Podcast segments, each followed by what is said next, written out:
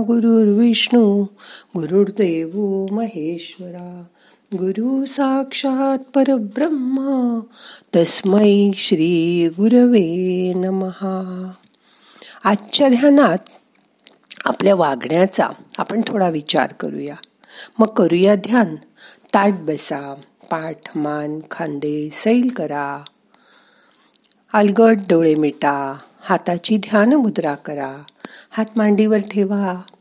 मोठा श्वास घ्या. सावकाश सोडा. मन शांत करा.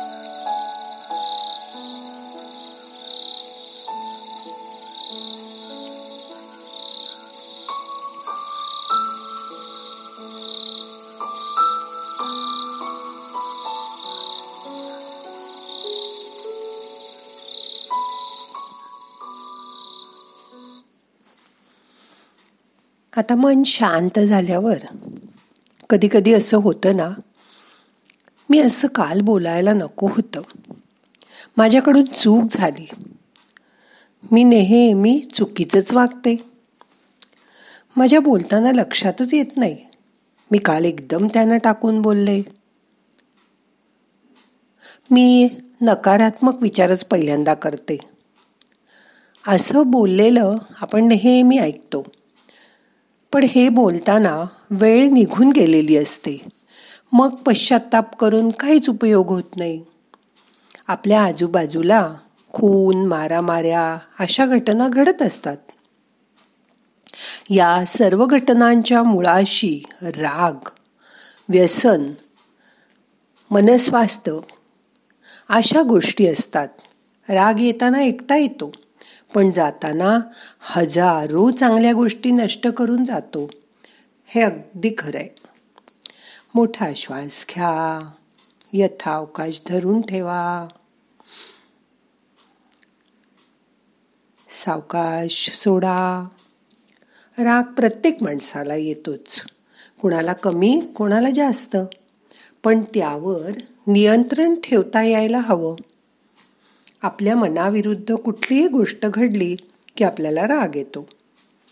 त्या रागाच्या भरात आपण चुकीचं बोलतो वागतो आणि आपल्या हातून चुकीच्या गोष्टी घडतात. रागाचा पारा आणखीन चढला तर त्यावेळी समोरच्याला आपण नको नको ते बोलतो आणि आपला राग व्यक्त करतो. अशा वेळी त्या एकाच घटनेचा हा राग असतो असं नाही. तर त्यामागे पूर्वी घडलेल्या घटना पण कारण असतात. तो सगळा राग साठून आलेला असतो. मागे माझ्या हातून चहा सांडला तेव्हाही तू असंच बोलली होतीस. किंवा मागे माझ्या हातून कब्बशी फुटली तेव्हाही तू असंच बोलली होती. ह्या सगळ्या गोष्टींचा साठलेला दाबून ठेवलेला राग व्यक्त होतो. जसं जसं वय होत जातं तसं तसं आपली सहनशीलता कमी होत जाते. आपल्याला चटकन राग येतो. जर आपण पाच सहा वर्षाच्या मुलाला रागवलं तर तो थोड्या वेळाने ते विसरूनही जातो. थोडं मोठं झाल्यावर मुलं तासभर कधी कधी दिवसभर रागवतात. पण आपणही नमतं घ्यायला तयार नसतो. आपणच मुलांना राग मनात धरून ठेवायला शिकवतो. असं तर होत नाही ना. यावर पण लक्ष ठेवा. कमीपणा कोणी घ्यायचा? असा विचार करून आबोला धरला जातो. पण त्याची पण आजूबाजूच्या लोकांना सवय होऊन जाते. बोलेल थोडे दिवसांनी असं ते म्हणतात. किंवा बोललं नाही की राग आलेला दिसतोय बहुतेक अशी त्यांची प्रतिक्रिया होते. बोलण्याने माणसं तुटतात किंवा चांगल्या बोलण्याने माणसं जोडली पण जातात. म्हणून शब्द हे शस्त्र आहे. ते तुम्ही कसं वापरता यावर ते अवलंबून आहे. आपण समोरचा रागावला असता थोडा कमीपणा घेतला तर भांडण होतच नाही वादविवाद होतच नाहीत. जसं पेट्रोल पंपाला आग लागली तुमच्याजवळ एका बाटलीत तेल आहे एका बाटलीत पाणी आहे. तुम्ही तेल टाकलं तर अजून आगीचा भडका उडणार आहे. म्हणून समोरचा रागावला की आपणही रागवायचंच आणि आपल्याजवळील बाटलीतलं पाणी टाकायचं हे तुम्ही ठरवा. हे तुम्हाला ठरवता आलंच पाहिजे. भडका उडाल्यावर कांगावखोरपणा करून काही होणार नाही. कारण तेल त्या आगीत तुम्हीच टाकलंय.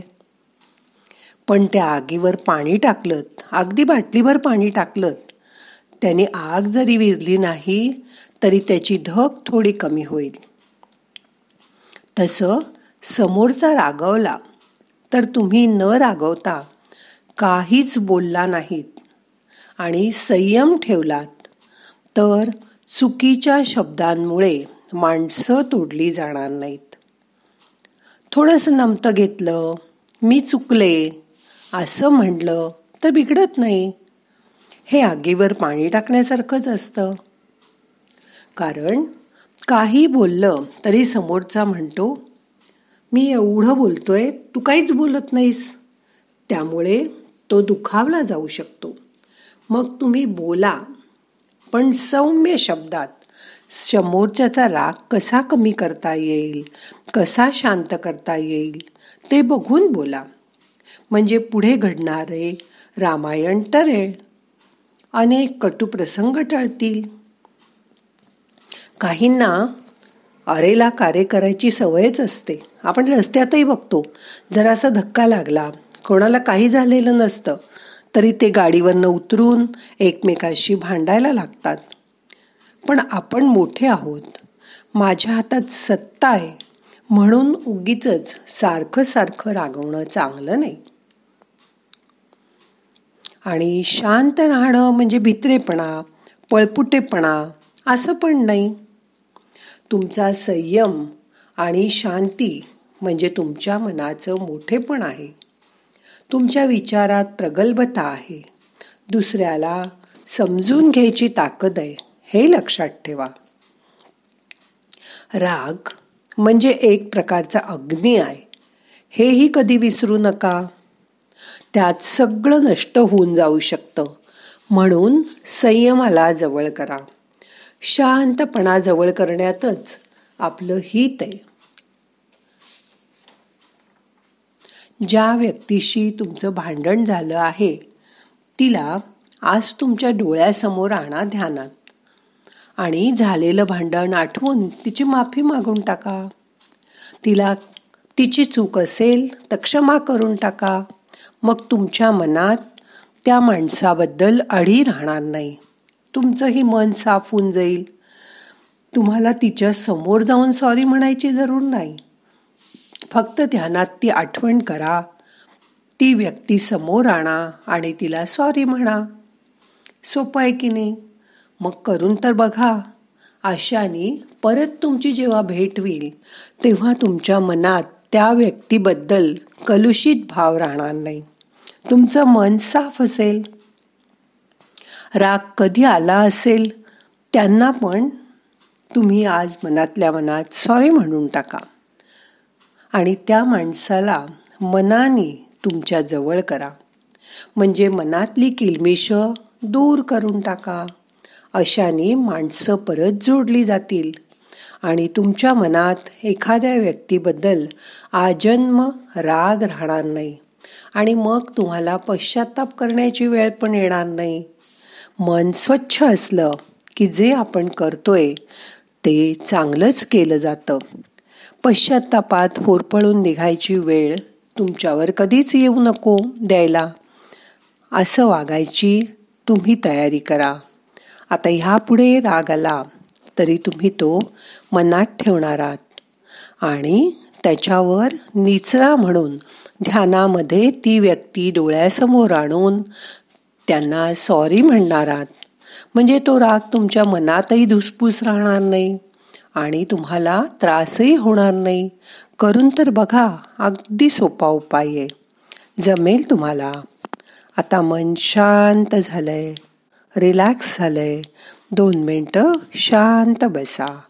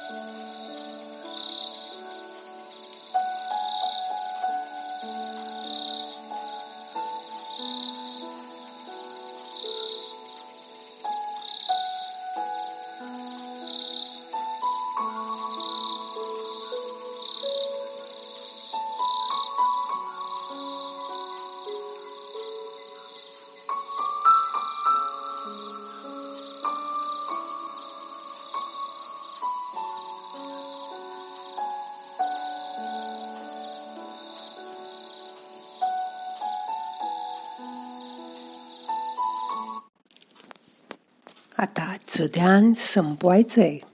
प्रार्थना म्हणूया. नाहम करता हरि करता हरि करता हि केवलम.